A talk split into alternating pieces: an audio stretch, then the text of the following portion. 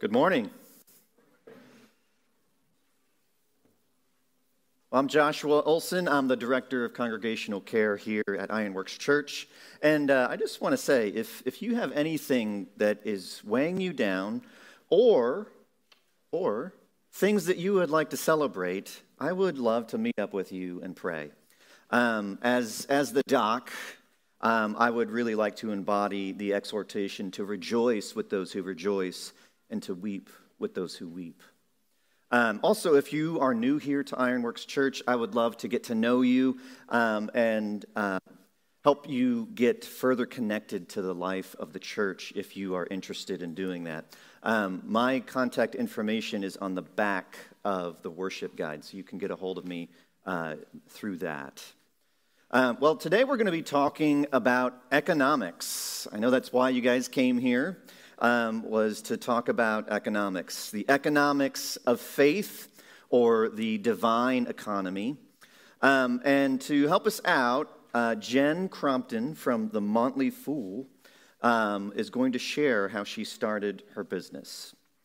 She says this Very early in my career, I emailed an expert networker asking for some tips. Even though I was young and she was a friend, I knew that asking someone to provide their core services for free was not a great approach and is offensive. So, out of respect and for fear of ruining our relationship, I veered away from asking, Hey, can I pick your brain? And instead, I asked if I could hire her and pay for her services.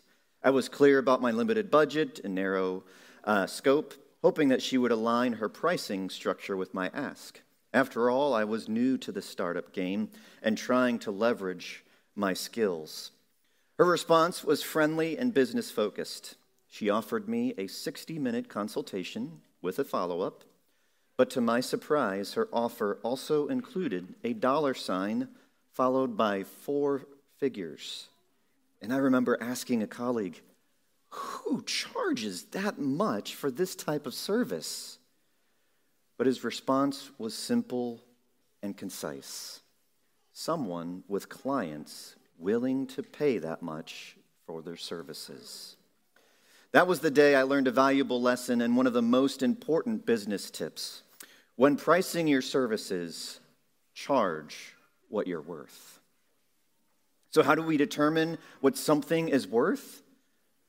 Well, if we take her friend's advice, it's by the price someone is willing to pay for that good or service. How do we determine what something is worth? By, by the price someone is willing to pay for that good or service. We see economics also in the justice system. The judge or jury determines the cost of an offense against the public or against an individual by rendering a verdict. Rachel Denhollander stood before the judge just before the judge was going to sentence Larry Nassar, the U.S. gymnastics coach and unfortunately horrific sexual predator, and she said these words There are two major purposes in our criminal justice system, Your Honor the pursuit of justice and the protection of the innocent. Neither of these purposes can be met if anything less than the maximum available sentence under the plea agreement is opposed upon Larry for his crimes. Not because the federal sentence he will already serve is lacking, but because the sentence rendered today will send a message across this country, a message to every victim, and a message to every perpetrator. And I realize that you have many factors to consider when you fashion your sentence, but I submit to you that the preeminent question in this case, as you reach your decision about how best to satisfy these dual aims of the court, is this How much is a little girl worth? How much is a young woman worth? Today, as we peer into the throne room, the courtroom of heaven, God wants us to consider the economics of faith, the economy of God. As we do, there are three important questions that He wants us to consider. Number one, who is worthy? Number two, how much are you worth? And number three, how much is every tribe, every ethnicity, every person, and every nation worth? Would you please stand with me as you're able as we listen from the book that we love? It's for you.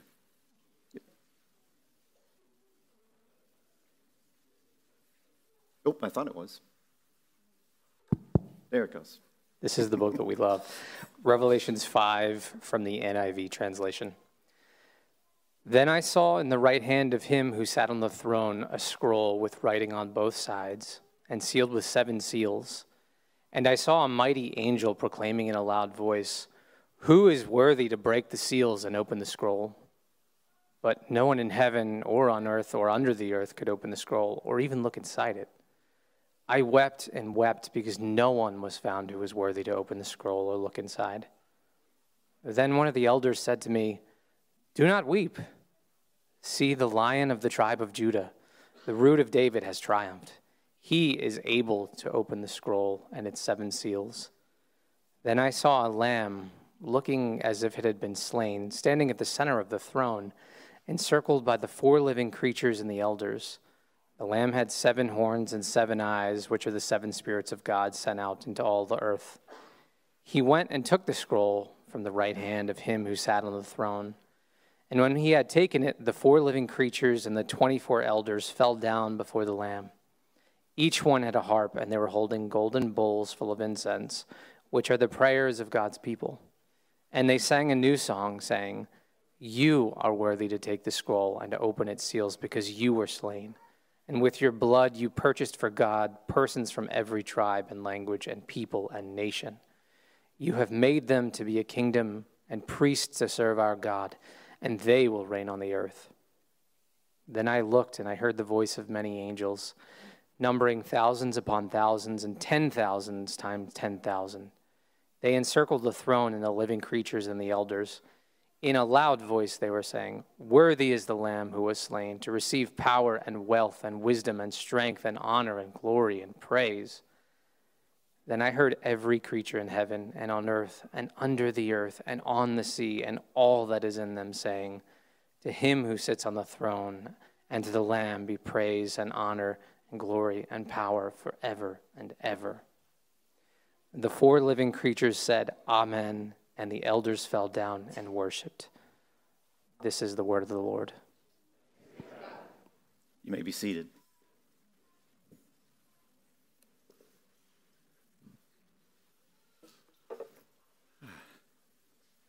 I don't know about you, but I got goosebumps just listening to that.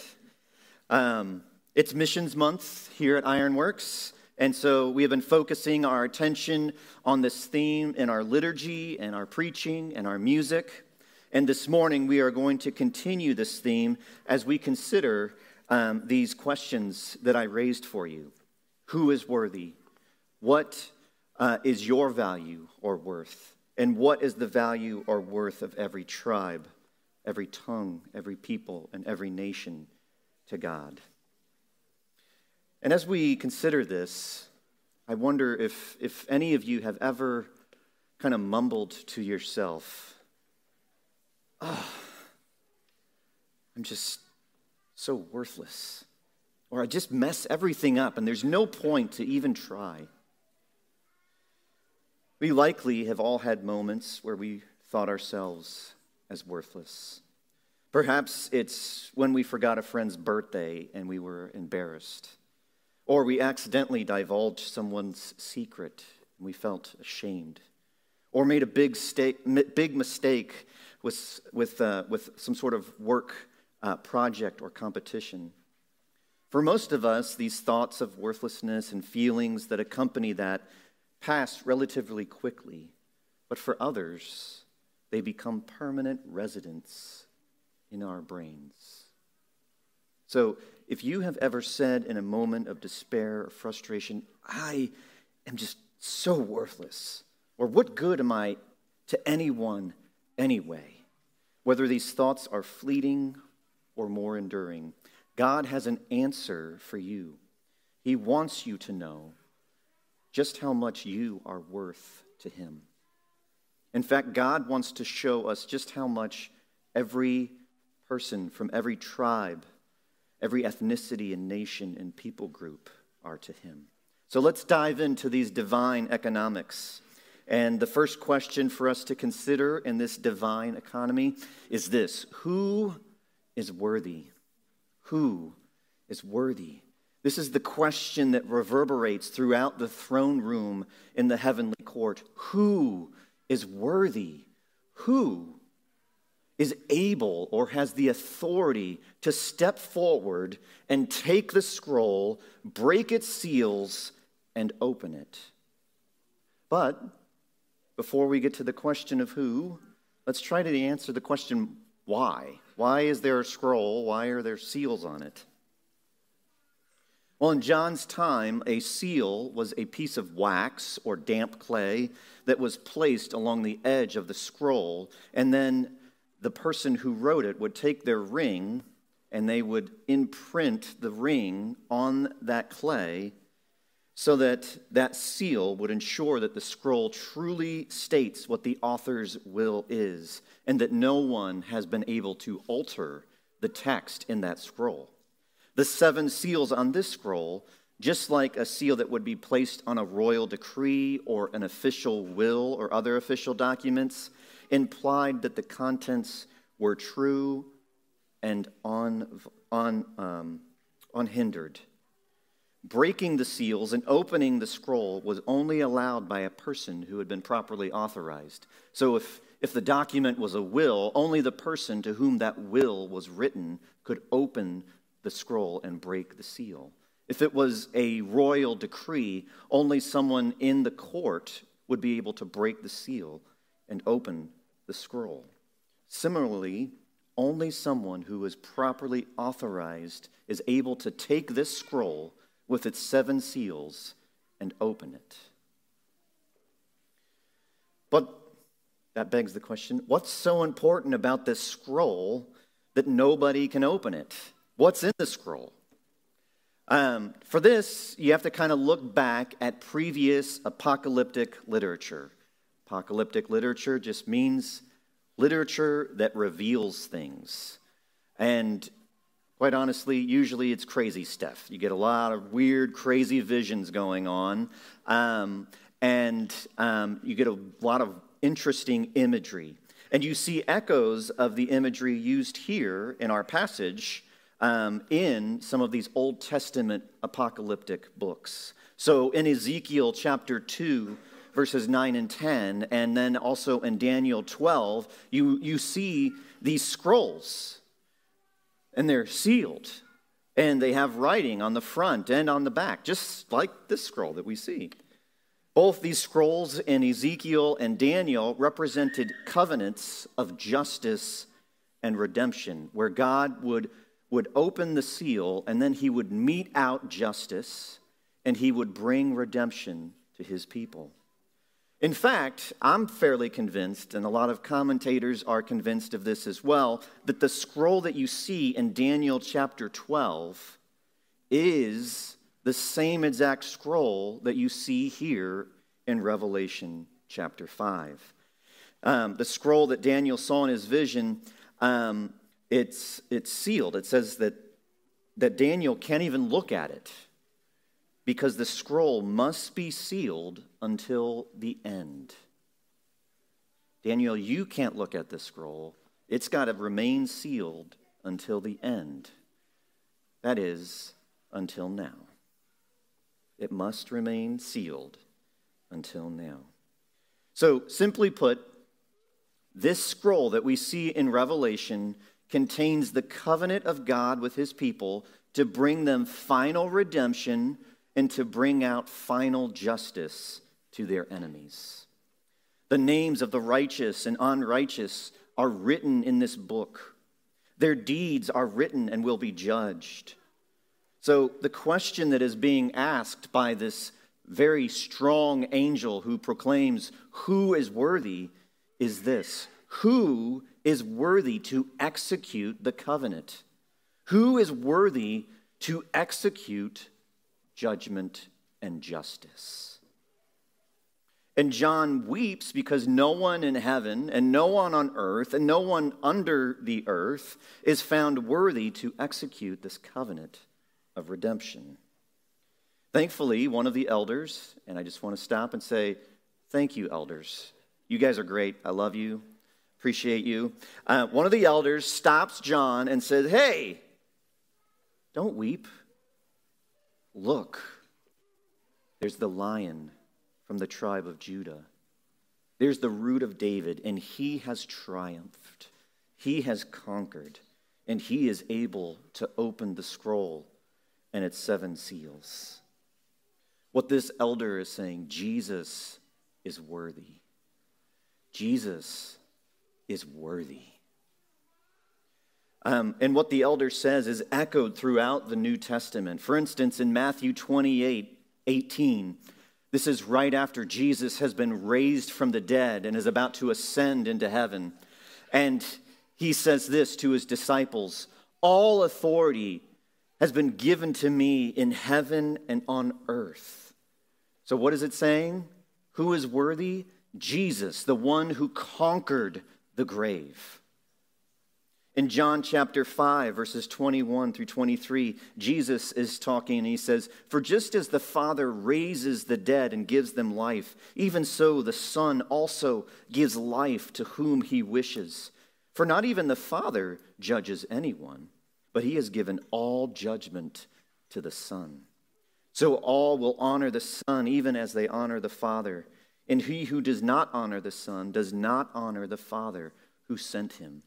What is Jesus saying here to his disciples? Who is worthy to execute judgment? Jesus, because all judgment has been handed over to him by the Father. And then in Philippians chapter 2, verses 5 and following, it says this have this attitude in yourselves, which was also yours in Christ Jesus, who, although he existed in the form of God, did not regard equality with God a thing to be grasped, but he emptied himself, taking the form of a bondservant, and being made in the likeness of men, being found in an appearance as a man, he humbled himself by becoming obedient to the point of death, even death on a cross. For this reason, God has highly exalted him and bestowed on him the name which is above every name, so that at the name of Jesus every knee will bow. And listen, because this is going to sound familiar of those who are in heaven and on earth and under the earth. And every tongue will confess that Jesus Christ is Lord to the glory of Father. What is Paul trying to say to the church in Philippi? Who is worthy?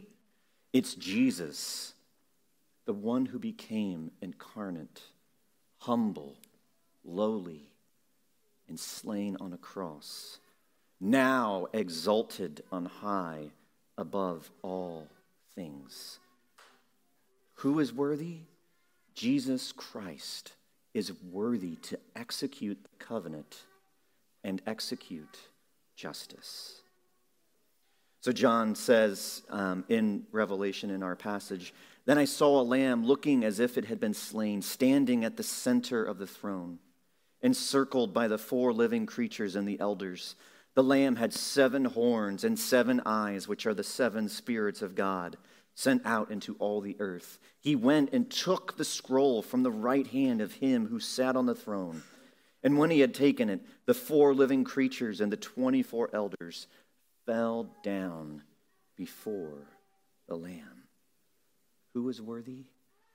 Jesus, the Lamb, the one who's full of God's Spirit, the one who is full of power, the omniscient and omnipotent one. Jesus is worthy. Amen? Amen. So Jesus takes the scroll, and the elders bow down before him, and it says they sing a new song. You are worthy to take the scroll and to open its seals because you were slain, And with your blood, you purchased for God persons from every tribe and language and people and nation. And you have made them to be a kingdom and priests to serve our God, and they will reign on the earth. In this portion of our text, God answers our second question. So we asked, Who is worthy? Now we're asking, How much are you worth? How much is Ironworks Church worth to God? How much are each individual members of Ironworks Church worth to God? So we have to remember how do we determine what something is worth? By the price someone is willing to pay for that good or service. So, how much Ironworks are you worth? And before we, I just, let's pause. And I want you to, I want you to listen. If you've ever felt worthless, if you've ever felt that you're no good or you're worth nothing, I want you to listen and listen carefully as God makes a declaration to you how much you are worth to Him.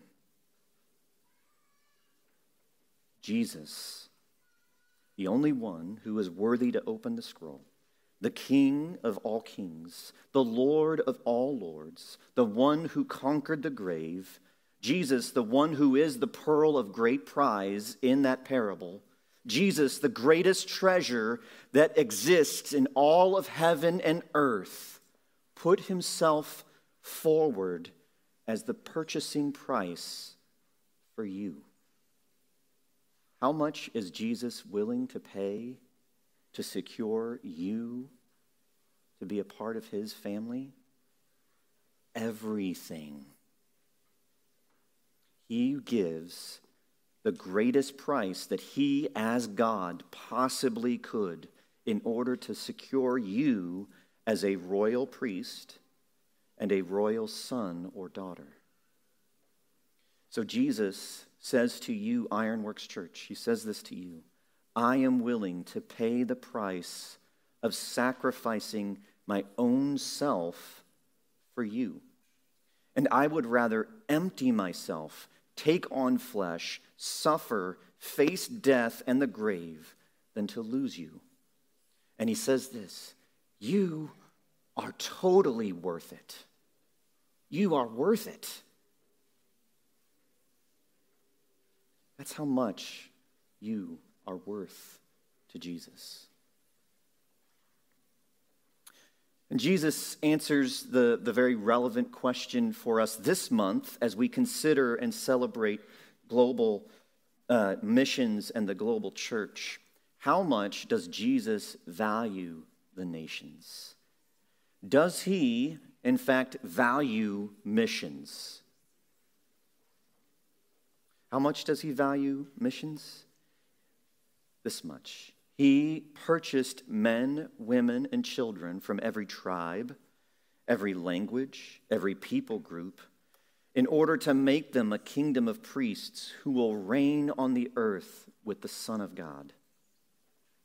Friends, this reality is more real than the hands in front of your face when you lift them up like this.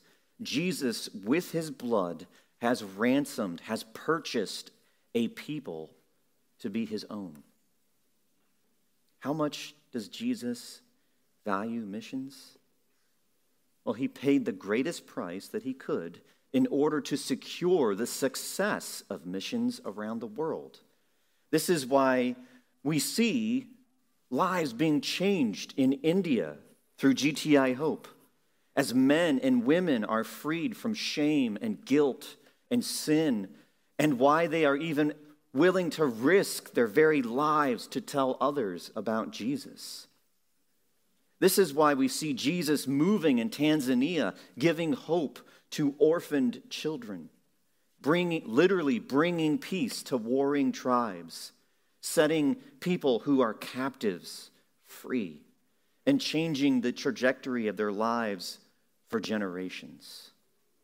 All because Jesus paid the purchasing price to set those men and women free. Jesus said, These orphaned girls and boys are worth everything to me. They are so incredibly valuable. And so he did. He gave these orphan kids at Hope Co everything. He left it in his will.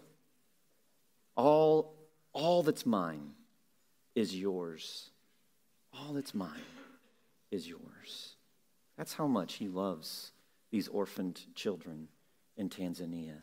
That's how much he loves these um, various tribes that GTI Hope is reaching out to. He's worth everything. Everything. And so I would say if you want to be a part of something that is destined to succeed in spite of difficult circumstances, attacks from the enemy, or even death itself, if you want to be a, some, a part of something that is destined to succeed, then give yourself to the work of missions. It will succeed. You know why? Because Jesus has paid for its success with his very own life. The one who has conquered and triumphed has secured its success before the first missionary even stepped foot outside of Jerusalem. Jesus secured its success. So, I would encourage you be a part of something that's destined to succeed. So, what is our response? What's our response to all of this that God has declared to us this morning? What should we do? What do we do in response to this news? In order to, to, to understand this, I think we need to look back at the scene in the heavenly throne room and see how the heavenly court responds to this news. Verse 11 and following. Then I looked and heard the voice of many angels, numbering thousands upon thousands, and 10,000 times 10,000. And they encircled the throne and the living creatures and the elders. In a loud voice, they were saying, Worthy is the Lamb who was slain to receive power and wealth and wisdom and strength and honor and glory and praise. And then I heard every creature in heaven and on earth and under the earth and on the sea and all that is in them saying, To him who sits on the throne and to the Lamb be praise and honor and glory and power forever and ever. And the four living creatures said, Amen. And the elders fell down and worshiped. What is the appropriate response to a God who would give up everything for us? I'm reminded of this, of this song that we sing during Christmas called Glory in the Heights. And, and one of the refrains asks, What will be your offering? What will be your offering? And the response is give him everything. Everything. What is our response? I, I, I don't have words, so I have to borrow them from poets and songwriters. He's worthy of every song that we could ever sing. He's worthy of every breath that we could ever breathe from, from the song to Christ the Lord, where it says, since, his, since from his bounty I receive such proofs of love divine, had I a thousand hearts to give, Lord, they would all be thine. A thousand men could not compose a worthy song to bring, and yet your love is a melody our hearts can't help but sing. What is the appropriate response to a God who would give up everything to show how much you are worth to him? It is to give him everything because Jesus is worthy. Let's pray. Lord Jesus, you are worthy. And we bow before you. We join in with the heavenly court. We join in with the four living creatures and the elders and every creature in heaven and on earth and under the earth and in the sea and all that is in them to join with them in singing how much you are worth to us. You are worth everything. Everything.